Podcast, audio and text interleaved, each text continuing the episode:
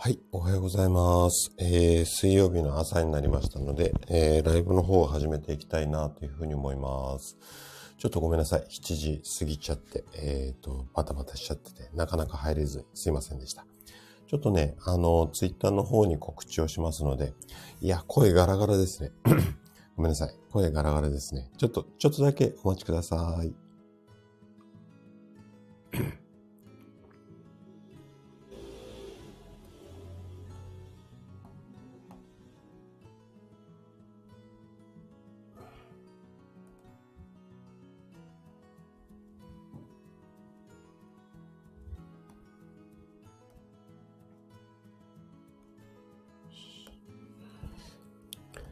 はい、すいません。改めましておはようございます。あ、カエルさんおはようございます。来てくださってありがとうございます。えっと、年明けの、あのー、なんだ、イベントなんですけども、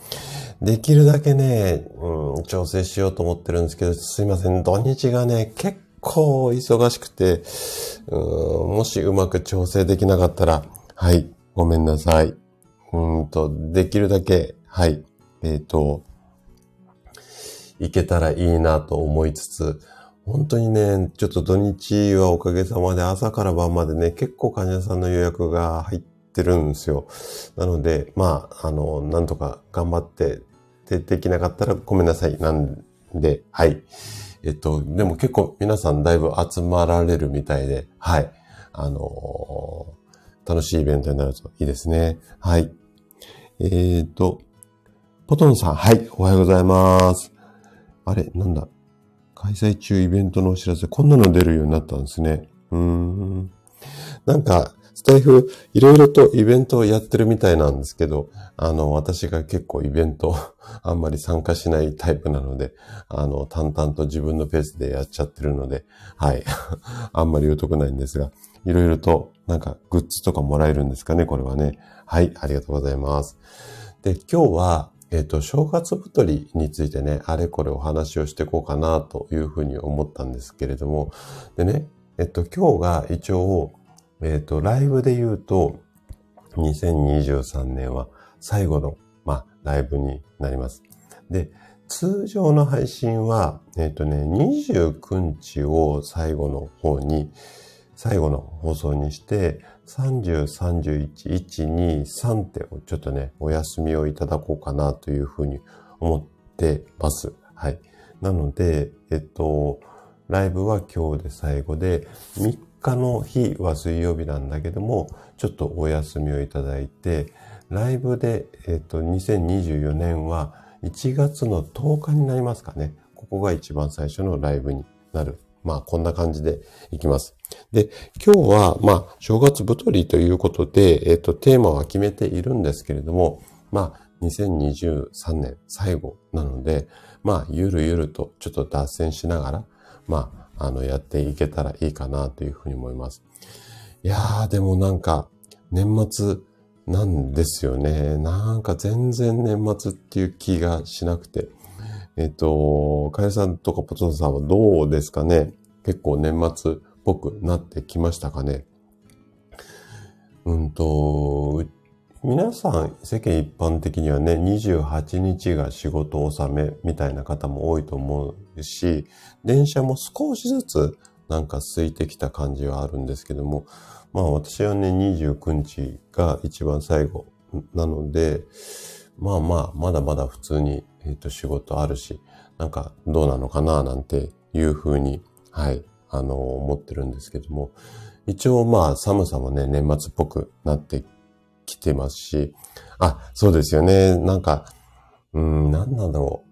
う。本当に年々こう年末気分っていうのが感じられなくはなってきてるんですが、特に今年はそうですね。で、今日なんかうちの奥さんの実家の方からなんかお餅がね、送られてくるっていうことで、まあお餅とかが出てると、ちょっと年末気分になるとは思うんですけども、なんか小さい頃って年末ってもうお店が全部休みだから、ちょっとなんか家族で買い物ちょっと多めに行ったりとか、なんかいろいろあったんですけど、今はね、正月でも普通にいろんなお店開いてますから、なんかそういう感じでもないのかなとも思いつつ、あ、でもね、あと、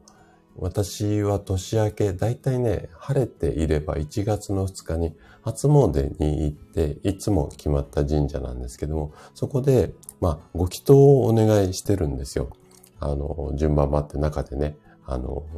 名前を見上げてもらって、1年のこう、なんていうのかな、願い事をやってもらう。だそれに、うん、初詣に行くと、ちょっとやっぱり正月かなっていう感じはしますけれどもね。はい。あ、師匠おはようございます。来てくださってありがとうございます。今日はね、2023年一番最後の、うん、最終のライブになります。で、えっと、一応正月太りということでテーマ決めてあるんですけども、まあ、ゆるゆるといこうかなというふうに思っています。師匠はお仕事、いつまでですかね？はい。あのもうぼちぼち仕事納めが見えてきていると思いますので、本当にね、皆さんも一年間お疲れ様でした。で、またね、来年も頑張れるように、しっかりね、あの、お休み、えー、ゆっくり体休めていっていただけたらいいとは思うんですが、思うんですが、やっぱり正月ってね、なかなか年末年始って、えっと、体のリズムを崩しやすいので、まあね、今日ちょっと知ってること、一般的なこともお話しすると思うのですが、えっと、まあ正月太りというか、うん。そのあたりについてね、あれこれお話をしていこうかなというふうに思います。はい。あ、週29日まで、あの、私と一緒ですね。29日が仕事納め。この日はね、私も、うーんと、いつも妻とはね、忘年会ということで、まあ二人だけなんですけど、えっ、ー、と、仕事納めにね、ちょっと軽く、こう、食事、いつもと違うような食事をしようっていうことで、うーんとね、ここ数年は外で外食をしていたんですが、今年はね、ちょっと家でね、あの、ゆっくり食べようかっていうことになっていて、でね、お寿司でもね、買って帰ってこようとか思っています。なので、あとまあ数日ちょっと頑張りたいんですけれども。でね、えっ、ー、と、まず正月太りなんですけれども、えっ、ー、と、いろんな原因があると思います。あ、そうですね、師匠。あの、うちはもう、なんか二人で仕事、事業やっているので、まあね、どっちかがこう、バランス崩れちゃうと、仕事回んなくなっちゃうので、まあね、できるだけ仲良くしていきたいなっていうふうに思って、まあ、あれこれ頑張っています。はい。うーんと、でね、えっと、正月太りの、まあ、原因っていうか、このあたりが、まあ、一般的に言われているところですよっていう、まあ、この辺はもう皆さんが知っていることなので、さらっといきたいと思うんですが、まあ、いくつかあると思います。まあ、年末年始イベントが多かったりとか、運動不足になりがちだったりとか、あとは食欲が増したりだとか、生活リズムが崩れる。この辺ですよね。ちょっと軽く、うん、話をしていくと、まあ年末年始はまあクリスマスとか、あと、本当にね、最近どうなんだろう。あの、私はもう自分でサラリーマン辞めちゃって4、5年になるので、ちょっと最近の傾向わからないんですけれども、忘年会とかって多いんですかね？今年なんかどうなんでしょう？うんと昔はね、営業マンの頃は、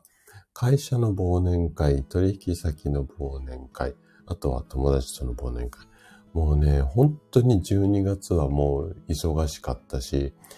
胃薬持って忘年会はしごをするっていうこともあったぐらい結構飲み歩いていたので、まあとんでもなく大変な生活のリズムの崩れっていうのがあったと思うんですけども、で、こういったまあイベントで、こう、やっぱりこう、なんだろう、食べ物も変わるし、あとは、やっぱりお酒が結構入ってくるので、まあ、緊張感、もしくは緩みが、こう、結構いつものこう山の波が大きくなりがちなので、ここでね、体調崩しやすいよっていうところですよね。はい。あとは運動不足。これはもう、あのー、思った通りなんですけども。で、お正月の食事って意外とカロリー多めなんですよね。なので、やっぱりカロリー多くとっている割には動かない。まあ、通勤とかもないし、あとは、やっぱり外寒いので、外に出ないで、家の中でじっとしているってことが多いと思うので、これで運動不足になりやすいってことですよね。はい。で、あとはね、意外だとは思うんですけれども、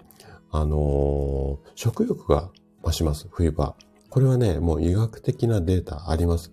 で、これはなんでかっていうと、まあ、細かいことはちょっと割愛しますけども、平たく言うと、冬ってやっぱり体温めたいので、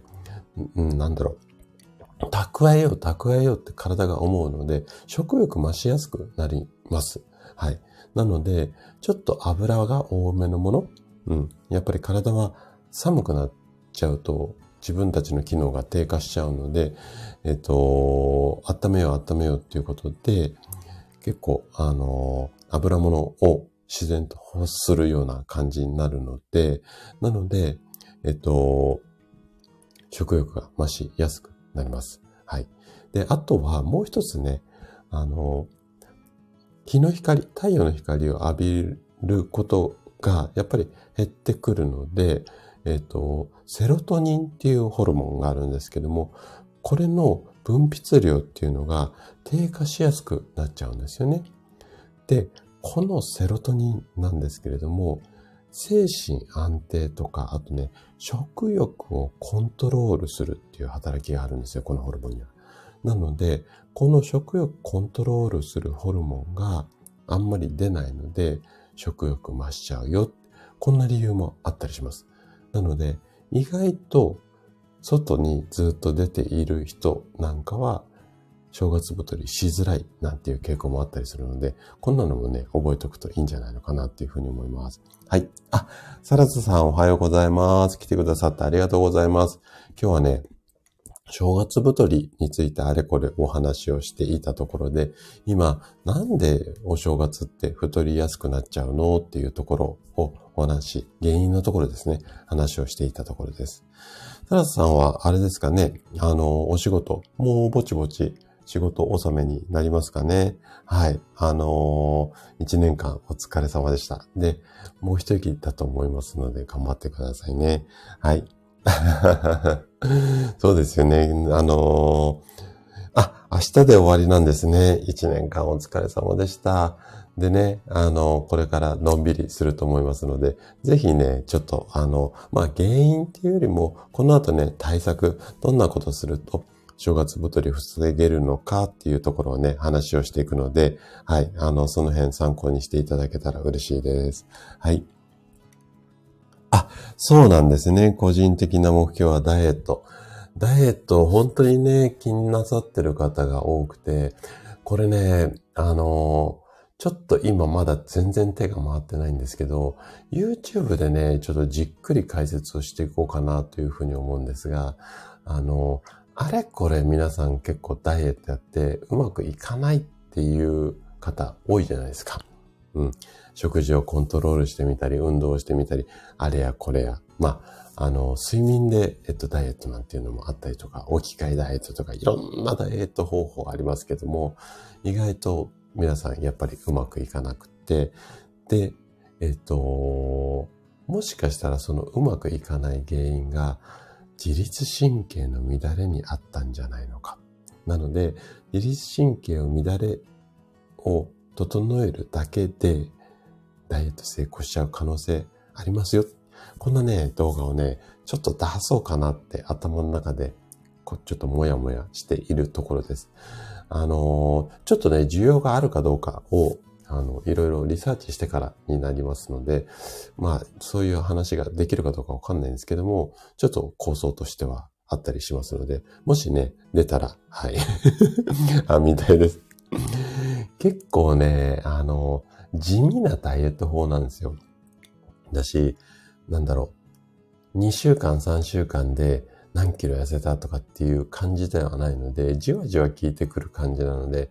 ちょっとね、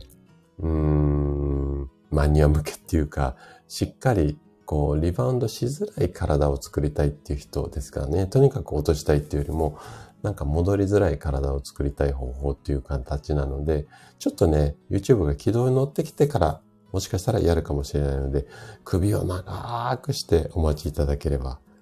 嬉しいかなというふうに思います。はい。じゃあね、うん、まあ今みたいな感じで、あとはね、あの、生活リズム崩れることでも、まあ、あの、正月太りになりやすいと思うんですけども、はい、あの、ダナさん、首長く長くキリンさんになってお待ちくだされば、はい、嬉しいです。じゃあ、これね、どうやってな、直していくっていうか、防いでいくのかっていうところをね、今日はここがメインなので、ここをね、ちょっと詳しく説明していきます。で、今日タイトルのところに、まあ、正月太りを、うん、予防する10個の方法っていうふうに書いたんですけども、まあ、10個前後、うん、あれこれちょっとお話をしていこうかなと思いますので、きっちり10個っていうよりも、まあ、8個になるかもしれないし、12、3個になるかもしれないし、ちょっと皆さんのご質問の、うん、感じも含めて、えっ、と、話をしていきたいなというふうに思っています。で、まず一つ、まず一つは、もうこれよく言われてることなんですが、まずはバランスのいい食事を心がけるっていうことなんですけれども、じゃあそのバランスって何ぞやっていう、ここがね、すごくやっぱり難しいところなんですよね。なので、どういうところを意識してバランスをとっていかなきゃいけないのか、ここをね、ちょっと、あのー、噛み砕いてお話をしていきます。はい。あ、職人さんおはようございます。来てくださってありがとうございます。2023年最後のライブになりました。今年からなんですよね、ライブ私始めて。なんか、うん今でもまだ多少緊張してるところはあるんですが、本当に最初、ライブのボタンをポチッと押すとき、緊張したなっていうのを今でも結構覚えてるんですが、なんかね、毎週なんとなく続けることができました。はい。ありがとうございます。職味さんは明日が最後のライブになりますかね？ちょっと、あの、職味さんチェックを最近ちょっとできてないので あれなんですけれども、もしね、あの、やられるようであればお邪魔したいなというふうに思っています。はい。じゃあね、えっと、バランスなんですけれども、どんなことを意識する、まあ、いわゆるどんな栄養素を意識しましょうかっていうところをね、あの、ここをね、ちょっと頭に入れといてもらいたいんですが、要は、いろんなものを適度に適量食べていくってことなんですけれども、三大栄養素だったりとか、五大栄養素とかって聞いたことあると思うんですけれども、基本的には栄養学の教科書上は、この五大栄養素を意識しましょうねっていうふうに言われています。だし、一般的にもそういうような、うん、ネットとかでもそういうことが書かれている記事が多いです。ここに私はプラスして、あと二つ、うん、最近ね、5大栄養素じゃなくて、6番目の栄養素なんて言ってちょっと騒がれているような栄養素があったりとか、あとはこれ個人的に必要かなという、まあ私オリジナルの7個目も入れて、7大栄養素。これをね、ちょっとね、意識をしてもらいたいなっていうふうに思ってるので、まずはここを、えっと、しっかりちょっと説明をしていきますね。はい。あ、そっかそっか。師匠、明日、明日が師匠と職味さんのライブ、コラボなんですね。えー、っと、職味さんが、明日最後のライブですが、来、明日の夜、あ、そうですね。あの、夜、励、お励みになる 夜ライブ、お盛ん師匠ですもんね。はい。あのー、私はちょっといけるかな今ね、うんと、ぼちぼち、あの前にお話ししたパソコンが年内になんとか届きそうなんですよ。はい。なので、まあ、ちょっとそのパソコン来る手配だとか今パタパタしていて、あとは来たらね、ちょっとセッティングをしなきゃいけない。で、えっ、ー、と、今回ね、買ったパソコンがね、Mac なんですよ。で、今まで我が家はずっと Windows 派だったので、ちょっとね、Windows から Mac に変更なので、あたふたしちゃう可能性が非常に、はい、あのー、大きいので、ちょっと時間が読めないんですけれども、うーん、調整できるようだったら、えっと、お邪魔したいなと思っていて、はい。で、もし行けなかったら、ちょっと、あの、アーカイブで、はい、あの、楽しませていただければ、はい、いいと、あいい、あの、楽しませてもらえたらと思っています。はい。いえいえ。あの、お盛んとかっていう、そういう表現、まあ、昭和の親父にはね、もう、あの、すごくこう、ドハマりするような表現なんですよ。はい、あの、私は気に入ってます。はい。でね、えっ、ー、と、じゃあ、七大栄養素の話に戻していきましょうか。で、まず、えっ、と、7つなんですけども、7つのベースになる手前の5つの5大栄養素っていうのがあるんですが、その前に、絶対的に体に大切な、まずは三大栄養素っていうのがあるんですけども、まあね、職味さんはもうお手の物なんだけども、皆さん三大栄養素って言われてパッとこう、なん、あれとこれとそれって出てきますかね？はい。あ、はい、あのー、師匠、えっ、ー、と、頑張って、お仕事頑張ってください。はい。えっ、ー、と、あ、職人さん、うん、あのね、その Mac をちょっと脱線しちゃうけど、いいっすよね。あの、ちゃんと、あの、7大エース喋りますので、ちょっと脱線させてください。そのね、Mac を、まあ、Mac じゃないと動画編集やっぱりちょっとなかなかスペック的に難しいっていう結論に至って、で、Mac を買うときに、その大量のデータをしっかりお前のところのパソコンで大丈夫って対応できるのかどうなのかっていうのを、うちの奥さんがね、あの、その Apple のサポートセンターに、えっと、電話をして、根掘り葉掘りいろんなことを聞いたんですよ。でもね、めちゃくちゃ丁寧に答えていただいて、まあ、すげえなと思って。で、まず、その、丁寧に答えてくれたっていうのもそうなんですけども、そのサポートセンターみたいなところに行って、えっと、電話をしたときに、大体あの手の電話って、すぐ繋がんないんですよね。待たされて、待たされて、待たされて。うん。なんだけども、一発ですぐ繋がって、すぐオペレーターの、しかもオペレーターの方ちゃんとした、まあ日本人ですよっていう言い方も変なんだけども、日本人の方が丁寧に本当にね、4、50分ぐらいかな。あれこれ調べてくれながら、すごい丁寧に対応してくれて、いや、これはね、ファンが増えるよな、というふうに思ったんですね。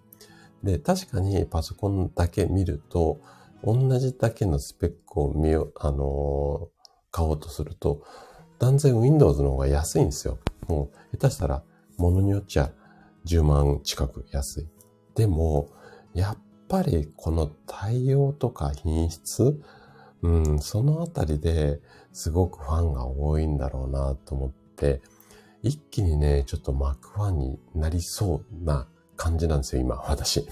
ただ、あの、パソコン私持って歩くので、結構、あの、MacBook Air とかでも、ちょっと重たいんですよね。今私が普段愛用してるパソコンっていうのが1キロ切ってて、だいたい900グラムぐらいなので、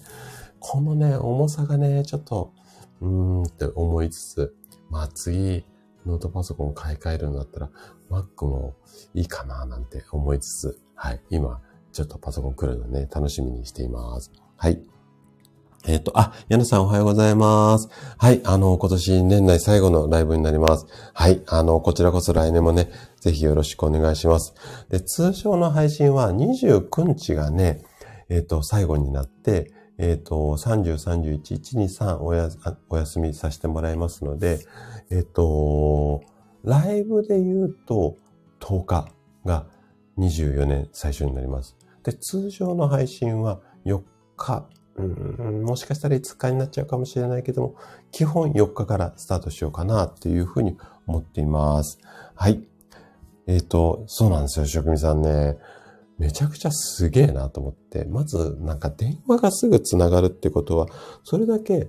そのコールセンターっていうのかな、席数揃えてるっってことじゃないですか。このね、圧倒的なこう、ユーザーファーストっていうのかな。これはね、やっぱ素晴らしいなって思いました。うん。あの、で、買った後とかも、あの、無料で、えっと、セッティングとかも30分ぐらいオンラインで指導しますよとかっていうメールがバンバン来るんですよ。わぁ、ここまで仕組み化してんのかと思いつつ、うーん、すげえし、やっぱり自分もね、これからいろいろなサービスをしていこうと考えているので、すごい参考になるなって思いつつ、まあ、ファンになりつつあるみたいな感じですかね。はい。えっ、ー、と、あ、ナツさんおはようございます。はい、ありがとうございます。もうね、あのー、朝の支度優先で、はい。じゃあ、ちょっと聞いてる人にもあれなので、あのー、話ちょっと戻しますね。はい。で、まず、三大栄養素、五大栄養素、そして私おすすめの残り二つの6番目、7番目。ここのね、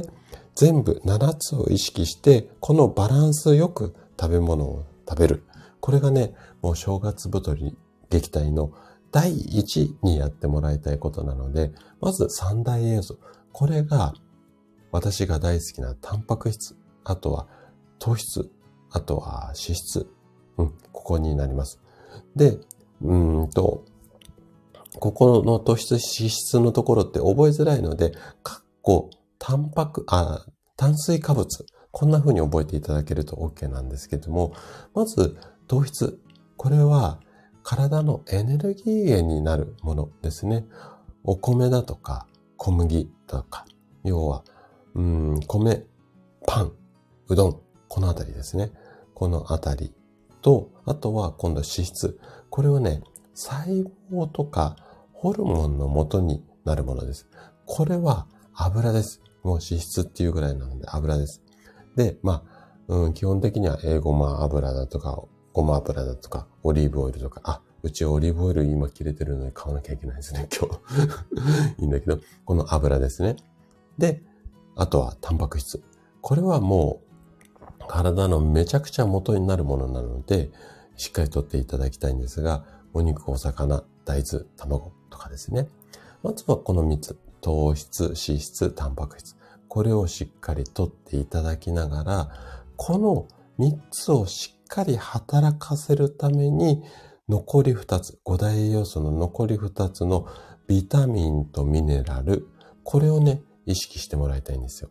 で、ビタミンは皆さん、あの、イメージしやすい、あの、お野菜とか果物ですよね。で、ミネラル、ここをイメージしづらいよっていう方が多いんですけれども、これ基本的には海のものって思ってもらって OK です。海藻類。あの、海苔だとか、ひじきだとか、あとは果物の中にも一部、あの、入っているんですが、基本的には海のものっていうふうに思ってもらっていいかなというふうに思います。で、このミネラルは体の調子を整える、あの、働きをしたりだとか、あとはビタミンは栄養素の働きを活発にする。でこのビタミンとミネラルっていうのは、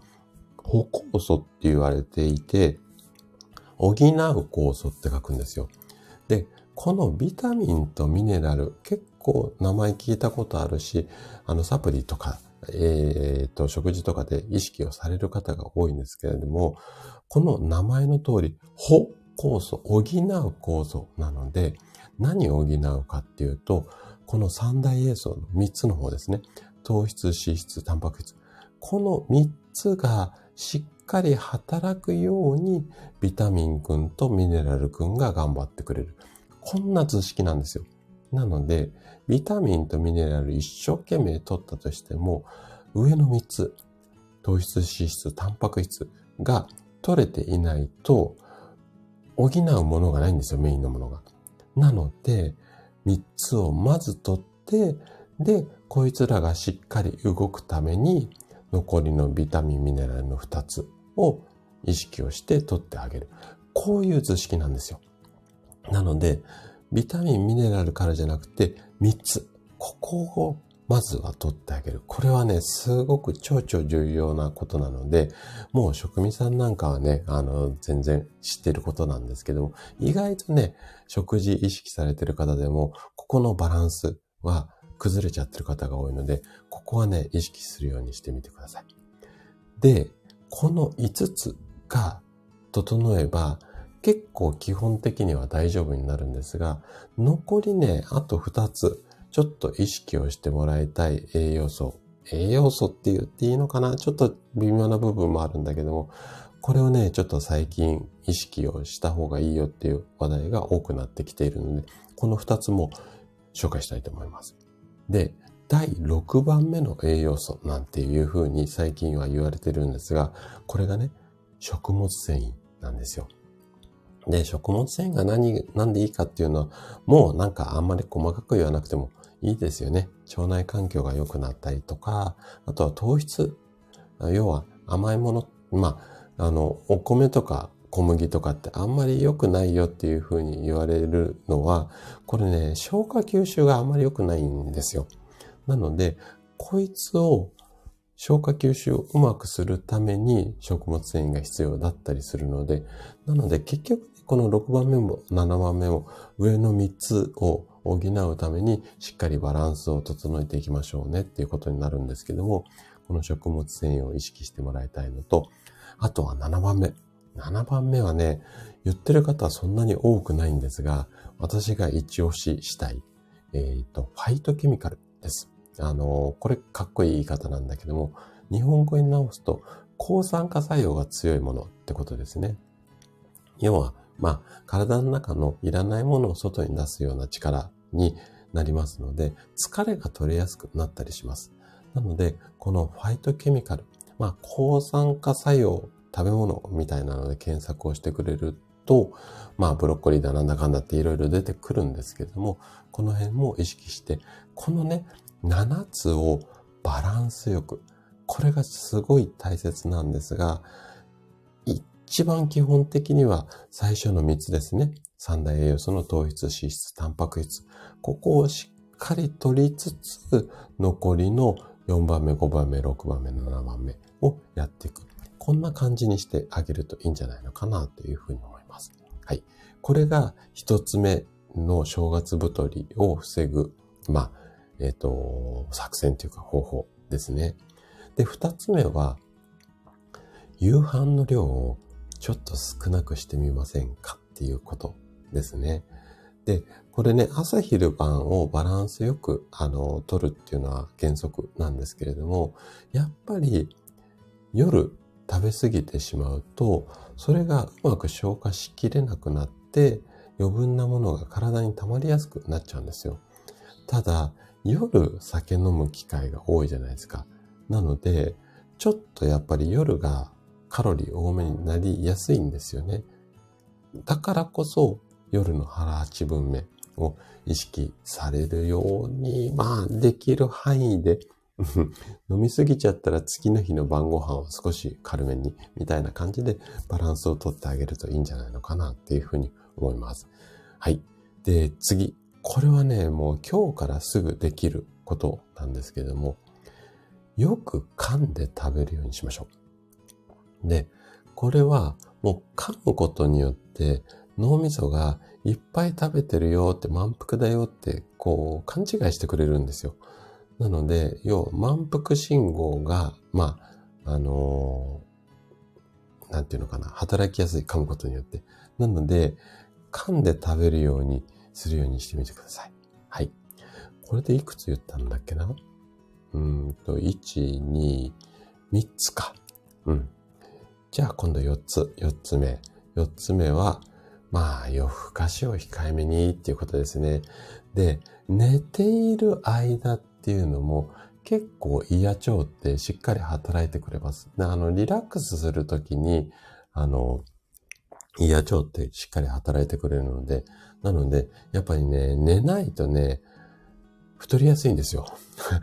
なので、えっと、しっかり寝るように。まあ、できたら、まあ、時間より質だっていう考え方も最近増えてきてるんですけども、まあ、6時間から7時間ぐらい寝るようにしてみてください。はい。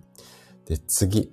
次がね、ちょっと私は頭が、頭じゃない、耳が痛いことなんですけども、お酒飲みすぎないようにしましょうっていうことですね。はい。あ、ラベさんおはようございます。今ね、正月太り予防の話をね、予防対策の話をしていたところで、ちょうどお酒飲みすぎないようにしましょうねっていうところでラベさんいらっしゃいました。これは私もね、耳が痛いんですけれども、あのね、年末年始お酒飲む機会、はい、多いんですけども、そもそもアルコールにはね、食欲を増進させる作用っていうのがあるんですよ。なので、うんと、まず、うんと、やっぱり飲みすぎないっていうことと、あとは、あのね、二つ対策としてはあって、えっと、これはもういつも私が話してることなんだけども、やっぱりね、チェイサーですね。はい。あの、飲みすぎは、やっぱりお水入れましょう。あの、飲む量を少なくしようって思うと、やっぱり我慢しなきゃって酒思うのすごく酒飲みとしては嫌じゃないですか。なので、飲む量を、まあ、減らさないつもりで、ガブガブ、まあ、私は左右なんですけども、まあ、常温の水か左右をチェイサー代わりに、お酒飲んだら、その後にお水を飲む。もう、お水とお酒が一口ずつセットになるような、まあ、飲み方をしてあげる。こんな感じだったら、多分お腹もガボガボになって、自然とちょっとね、飲む量減れ、減ってくるはずです。私は少なくともそうです。ちょっとね、酒飲みに対しては味気ない飲み方なんですけども、まあ慣れれば、うん、結構いけると思いますので、なので、チェイサーですね。あとは、おつまみ。ここもね、ちょっとね、やっぱカロリー多めになりそうなので、ここ注意したいのと、あとはね、箸休めをね、うまく使ってあげるといいと思います。で、箸休め何食べればいいのかっていうと、やっぱり食物繊維が多いもの。これをしっかり入れてあげると、やっぱりカロリー多めのものも先に食物繊維のものを食べてから油物を入れると、その食物繊維が胃や腸の中で油をこううまく吸収してくれて、体に溜まりづらくなります。溜まらないじゃなくて溜まりづらくっていうところが味噌なんですけれども、なので、できるだけ箸休めに、あのー、お野菜を食べるように。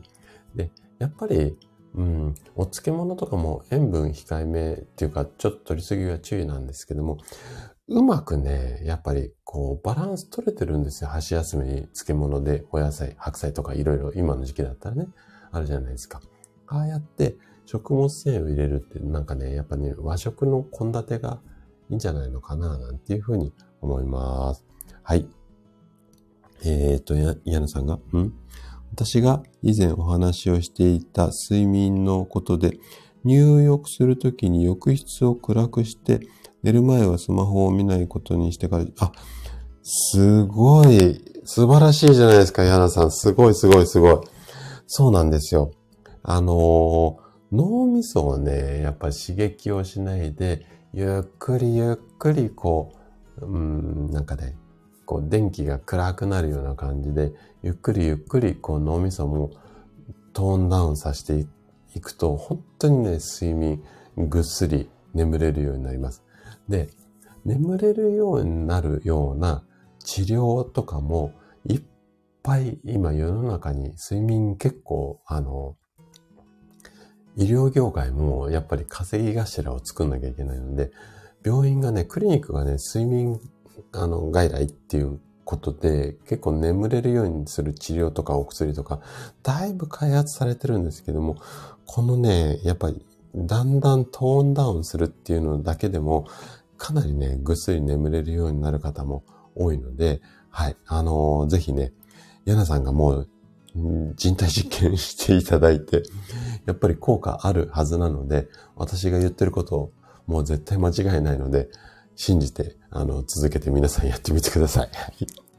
矢野さんよかったですね。はい。あのー、きっちりやっていただいた結果だと思いますので、はい。ご報告ありがとうございます。めちゃくちゃ嬉しいです。こうやって、いろいろ、あの、結果出る方が増えてくださると。はい。じゃあね、せっかくそのお風呂が出てきたので、えっと、お風呂もね、対策としてちょっとお話をしましょう。えー、っとね、正月太りをしないために、湯船に浸かりましょうってこともね、対策として、えっ、と、入れておきます。で、これなんでかっていうと、やっぱり血の流れもそうだし、基礎代謝、体が温まることによって代謝量がアップをして、えっと、普段、あの、私たちが息してるだけでも体の中のエネルギーって使われているんですよね。で、痩せたいって思った時の基本的な考え方としては、食事で摂取をするカロリーありますよね。1日何千キロカロリー。あの量よりも体から出ていくカロリーの量を増やしてあげれば自然と痩せてきます。3000入れて2000しか出さなければ1000残るわけじゃないですか。なので、この3000入れて4000出すようにしてあげればいいんだけれども、この出すところで、まあ、運動しましょうとか汗かきましょうとかいろいろあるんですけども、これだけじゃなくて、普通に生活をしているだけでも出ていくエネルギーっていうのがあるんですよ。これが基礎代謝っていうものです。例えば息をしたりとか、心臓がバクバクしたりとか、歩いたりとか、まあ、そういう血が流れたりとか、こういうものも一応消費カロリーとして考えられるんですね。うん。なので、ここを効率よくどんどんどんどんエネルギーを使うような体にしていきましょうねっていうのが、お風呂に浸かりましょうっていうことです。で、ちょっと今の時期寒いんですけれども、これね、高温反復入浴法っていう方法があります。これ、痩せたいって思う方におすすめなやり方なんですけども、だいたいお湯の温度では40度から43度で3分から5分湯船に浸かって、その後お湯から上がって体洗ったりで、まあしてもらって、で、もう一回湯船の中に3分から5分入る。これをね、3回繰り返しましょう。こういった方法あるんですよ。これ高温反復入浴法。まあ、出て冷めて出て冷めて、これ3回繰り返しましょうってことなんですけども、この入浴方法で300キロから400キロカロリー消費することができるっていうふうに、これちょっと個人差があるんですけれども、なってます、教科書上で。これ、300キロから400キロカロリー消費しようと思うと、だいたい1時間半から2時間のウォーキングと同じぐらいなので、お風呂でもね、結構これだけ消費カロリーできますので、なので、ここをね、ちょっと意識をしてもらって、こんなお風呂の入り方もいいんじゃないのかなっていうふうに思います。はい。じゃあ次。これはね、ちょっとなかなかない情報なんですけれども、左右で正月太りを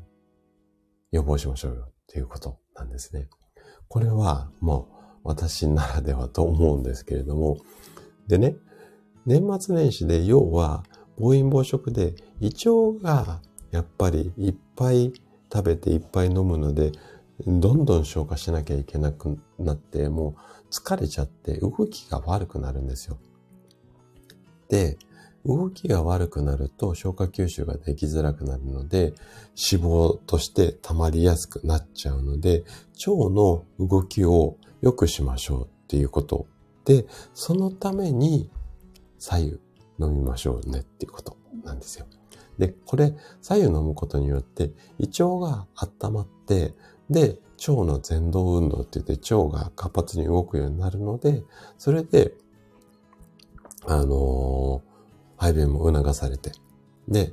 えっと、太りづらくなりますよっていうことですね。意外と左右効きますので、もうさっきのチェイサーじゃないですけれども、とにかくね、お正月は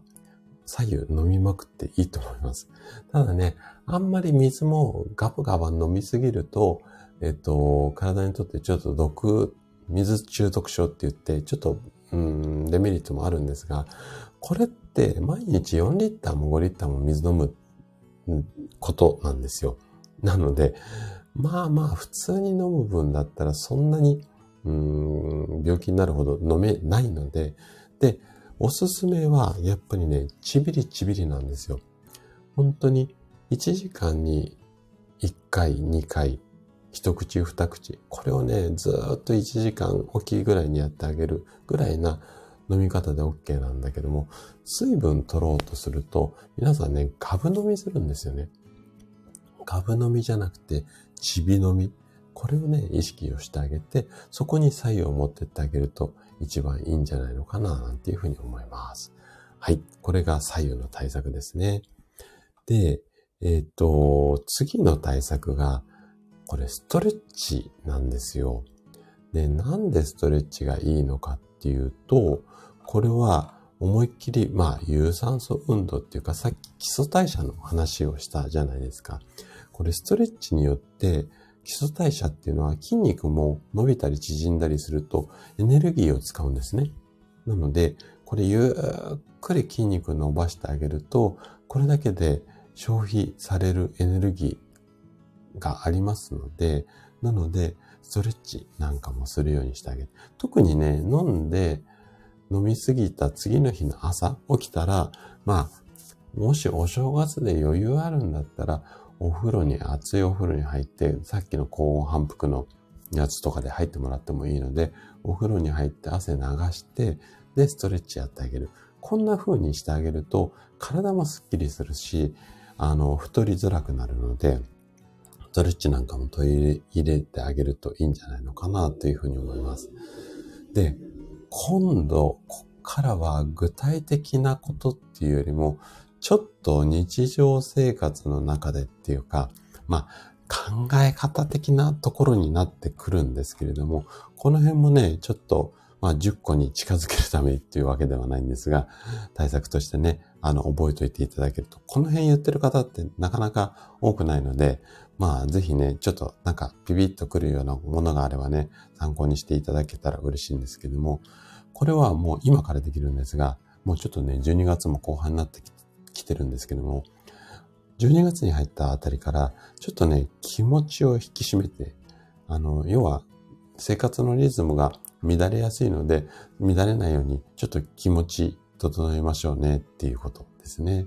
で、それと合わせてなんですけれども、年末年始の、まあ、連休期間中に、あれをやりたい、これをやりたいって、スケジュール決めちゃうのもいいと思います。で、遊びに行く予定もそうなんですけども、ここでちょっと今年を振り返るとか、私もね、ちょっとそういう時間取ってるんですが、ここは2024年の目標を考えるとか、こういった感じで少しね、仕事っぽいことっていうのかな。うん、遊びじゃない、ちょっとした予定なんかを入れていってあげると、あの、体のリズムが崩れづらいので、なので、この辺をしてあげるっていうのと、あと、これね、意外と患者さんで、あの、お好きな方っていうか、聞く方が多いんですけれども、連休中に食べたもの、これを毎回毎回写真撮っといてください。で、何をどれぐらい食べたらどんな結果になったのかっていうのを、なんていうのかな、自分で記録していこうっしておくっていうこともいいし、あとは、これ、ちょっとまあ、人によりけりなんだけれども、食べたものとか食事の写真って SNS に今アップできる時代じゃないですか。なので、バンバンバンバン正直にあげてると、あんた食べ過ぎじゃないって言って周りからね、ちょっかい出されて、これで控えられるとかっていうこともあったりだとか、あとは、こんなに食べてってどうって思われるから、うんと、あげないでおこうじゃなくて食べないでおこうっていうふうに実践聞く可能性もあるので、連休中に食べたものの写真撮るっていうこととかもいいんじゃないのかなっていうふうに思います。で、あとね、もう一つ、これね、最後にしようかなと思うんだけども、うんと、正月中、ずっと部屋で楽な服装でいないっていうことですね。で、やっぱり、あの、ジャージとかスウェットとか楽な服装でいると、やっぱり自分のこう、太った感じっていうのが気になりづらくなるんですよ。で、正月明けて、初出勤の時に、あれ？いつものベルトの穴の位置で閉まんないとかっていう風になる可能性も大きいので、なので、例えば、毎日ベルトをしてみるとか、うん。ちょっとこうアクセントっていうのかな？普段と同じような格好をしてみるっていうのも入れてあげるといいんじゃないのかなっていうふうに思います。はい。ということで、今ちょっと数数えながら言わなかったので、パッパッパって思いついたことをちょっと言ってるところもあるので、10個になったかわかんないんですけれども、こんな感じのことを意識していただけると、まあ、正月太りも防ぎやすいんじゃないのかなというふうに思います。はい。で、後半なんかはね、なかなかネットに書いていない情報もあったと思うので、参考になったら嬉しいです。はい。ということでね、今日はお伝えしたかったこと、ここまでなんですけれども、最後にね、ちょっと、またおまけコーナー行きたいというふうに思います。はい。で、今日はおまけコーナーまた例によって例のごとく一部のマニアの方に非常に、あのー、好評なツボ行きたいと思うんですけれども、正月太りをしないツボ。これをね、ちょっとね、紹介していこうかなというふうに思います。はい。で、えっ、と、三つあります。正月、うーん、太りをしないツボです。これ、えっ、と、参考にしたい方も多いと思うので、はい、メモしといてください。で、今までね、紹介していなかったはずっていうツボも、いくつかっていうか、一個もしかしたら2個目もそうかもしれないんですけれども、ありますので、えっと、メモした方がいいと思います。はい。で、まず一つ目。これ多分私のこのおまけのツボコーナーで初めてだとは思うんですが、えっ、と、共感っていうツボがあります。共感です。で、漢字はこれ難しくないので、今日は強いですね。強弱の強に、感は間です。共感っていうツボがあります。これ、頭の、頭にあるツボなんですけれども、これね、ちょっとね、言葉でね、説明するのが難しいので、共感スペースツボっていう風に検索をしていただくと、いろいろなイラストが出てくると思うんですけれども、頭のね、ちょうど後ろのところにあるツボです。うーん、後頭部って言っていいのかな。耳と耳の間あるじゃないですか。ちょうど頭の中心のちょっと耳よりも少し上のあたりなんですけれども、この共感っていうツボを指先で10秒ぐらいじわっと押した後にパッと離して5秒開けてもう1回10秒ぐらい押す。これを2、3回繰り返すようにしてみてください。で、これ頭のツボなので、あんまりね、ちょっとあの、強めにとかっていうことを、あの、しないようにしていただきたいんですけれども、でね、この共感、あ、そうです、ナッツさん、その共感です。この共感、どんな効果があるかっていうと、ズバリ、食欲を抑えるツボなんですよ。なので、食べ過ぎそうだなっていう時には、この共感のツボを押してから、まあ、飲み会なり食べ過ぎの食事に挑むみたいな感じにしてあげると、もしかしたら食欲が抑えられる可能性があります。で、ここって、えっ、ー、と、要はね、満腹中枢を刺激をするようなツボなんですよ。なので、脳みそが満腹だっていうふうに間違って、で、食欲が抑えられるよ。こんな図式のツボです。はい。なので、ここはね、ちょっと食べ過ぎ注意が気になる方は覚えておいていいじゃないのかなっていうツボになりますので、ぜひね、これ多分初登場なので、はい、あの、覚えておいてください。で、次。これはね、よくよく、あの、私のところでも、えっ、ー、と、紹介するようなツボなんですけども、これは足の三里ですね。で、えっと、これは膝のお皿の部分あるじゃないですか。そのちょっと下のところになります。で、足の三里もしくは足三里。えっと、足は普通のこの足に、三は、えっと、横棒三つの三に、里は里ですね。足三里、もしくは足の三里っていうツボがあります。で、はい、そうですね。夏さん、足の三里、もしくはこののが入ったり入んなかったりしますので、このあたりで調べてあげると、ここはね、すぐ、あの、見つかると思います。で、ここね、結構押すと痛いとこです。はい。あの、私もね、ちょっと痛くて、えっ、ー、と、すぐ悲鳴上がっちゃう場所なんですけれども、はい。あ、そうですね。あの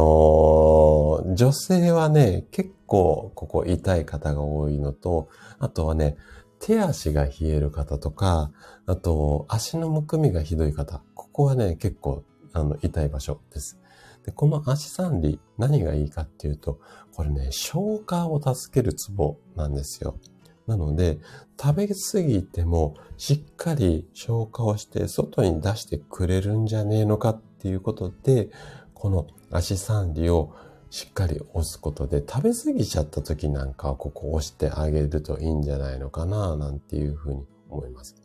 ただ、ここ万能ツボなので結構いろんなことに効くので、まあね、この辺も、あのー、押してあげるのと、あとね、これちょっと雑談になるんですけども、この足三里のツボって、えっと、うん、教科書上の人物になっちゃうんですけども、松尾芭蕉さんっていらっしゃるじゃないですか。奥の細道でいろいろ、ま、あの、日本中を旅した。あの人もこの足三里にお灸をして、で、いっぱい歩けるようにしてあげたっていう風になんか言い伝えがあるらしいです。これは、なんか、うん、本で読んだだけなので、はい。あの、本当かどうかわかりませんけど、はい。そうですね。はい。あの、夏さん、消化を助けてくれるツボなので、はい。あの、しっかり押してあげるか、もしくはさっきの左右作戦で胃腸を温めてあげると消化吸収が促進されますので、はい。ここは押してあげるといいんじゃないのかなっていうふうに思います。はい。で、あともう一つ。ここもね、もしかしたら昔一回出たかなでも、ちょっと出てなかったような気もしないでもないんだけれどもっていうところで紹介したいツボが、足輪球っていう、あのツボなんですけども、多分ね、出たことないと思うんですが、足は普通の足ですね。輪は、うーん、臨、臨海埋め立て地みたいな。なんて言えばいいのかな。うーんと、漢字の説明私できないですよね。臨海とかそういうのの臨です。はい。で、ごめんなさい。で、9は泣くっていう字です。はい。えー、っと、ちょっと待ってね、ナッツさん。あ、そうです。はい。ナッツさん、その輪です。はい。で、普通の足に、その輪に泣く。はい。ラブさんもそうです。ああ、私の説明で分かってくれる。もう、ラブさんとナッツさんはもう最高です。こんな説明で分かってくださるなんてもう最高ですね。はい。はい、そうです、ナッツさん。その足臨球です。はい。で、ここは足の薬指と小指の付け根のあたりになります。ちょうど。で、ここもね、結構ね、強めに押すとね、痛いですよ。はい。で、えっと、これは何に効くかっていうと、ズバリね、脂っこいものを食べた後に押してもらいたいツボなんです。はい。そうですよね。ナッツさん、ここ痛いんですよ。で、これは、えっと、胆のって言って、胆汁を出す、あの、小さい臓器があるんですけれども、この胆のの、うんと、働きを刺激するって言われてるツボなんですよ。で、この胆汁っていうのが出ると、まあ、消化が良くなるんですけども、中でも脂肪の消化、油分の消化を良くするような、えっと、ツボなので、脂っこいもの絶対食べがちじゃないですかね、松年始。なので、この足臨球をしながら脂っこいものを美味しく食べていただく。こんな感じがいいんじゃないのかなっていうふうに思います。はい。じゃあね、今日おまけコーナー、だいぶね、初めてのところが、初めてのツボも出てきましたが、共感、食欲を抑えるツボ、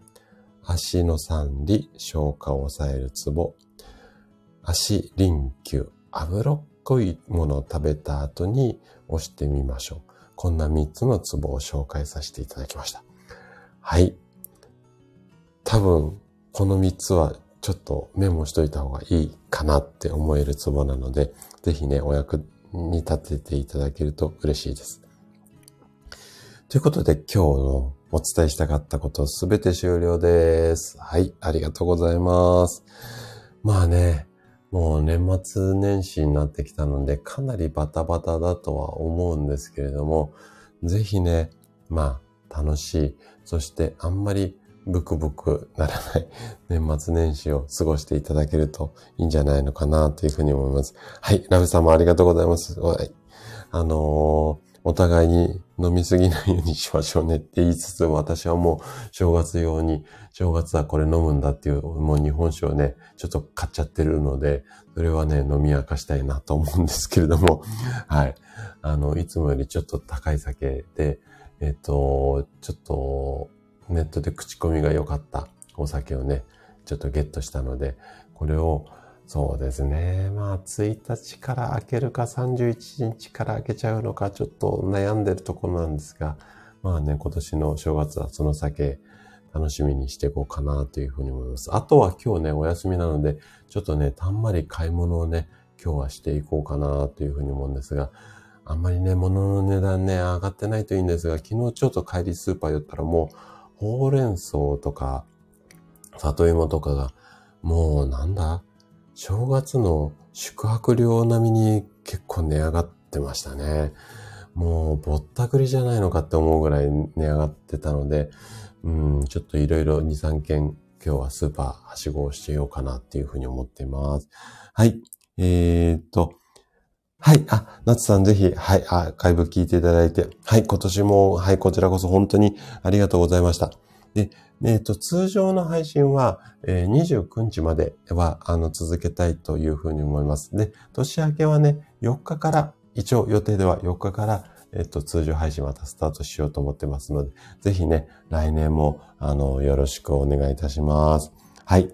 夏さんも日本酒買われた。いいですよね。正月ぐらい、ちょっとたまには自分で、あの、美味しそうなお酒を楽しむぐらいは。それぐらいあってもいいと思います。はい。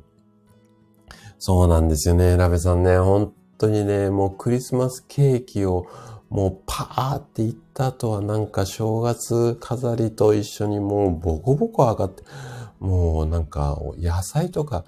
おいおいおいってぐらい上がってますよね。今日行くちょっと狙ってるスーパーあるんですけども、そこがね、値上がりしてないといいなぁとは思いつつ、まあちょっと早めに支度して行ってみようかなというふうに思います。あと、お刺身なんかもね、もうマグロなんかバカ高くなっちゃうと思うので、もうそこはね、ちょっと今年はあんまり無理して買わないでもいいかななんても思いつつ、はい。あ、そうですね。職人さんね。あの、自分にご褒美はやっぱり必要だし、そのご褒美があるからまた頑張れるっていう、このデコボコのバランスでいいんじゃないのかなっていうふうに思うので、はい。皆さんもね、正月楽しんでいけるように、はい、あの、心も体もね、ケアされるといいんじゃないのかなっていうふうに思います。はい。ということでね、今日はぼちぼち終了にしたいと思います。で、一足お先なんですけれども、あの、皆さんにね、こうやって面と向かってご挨拶できるの、あの、ライブならではと、だと思いますので、ちょっと早いんですが、2023年も本当にありがとうございました。で、通常の配信はね、29日まで続けますので、そちらで29日の日はね、あの、最後にまた改めてご挨拶をしようかなとは思っていますが、はい。えっ、ー、と、ちょっと一足お先なんですが、皆さん良いお年をお迎えください。来年はね、ちょっといろいろ思うところがあるので、今まで以上にバリバリ動いていきたいと思いますので、ぜひね、来年もあの、応援していただけると嬉しいです。はい。ということで、今日はぼちぼち終了にしたいと思います。来てくださった皆様ありがとうございます。あと、もぐりんちょで聞いてくださってる方もありがとうございます。では、この辺で失礼したいと思います。はい、ありがとうございました。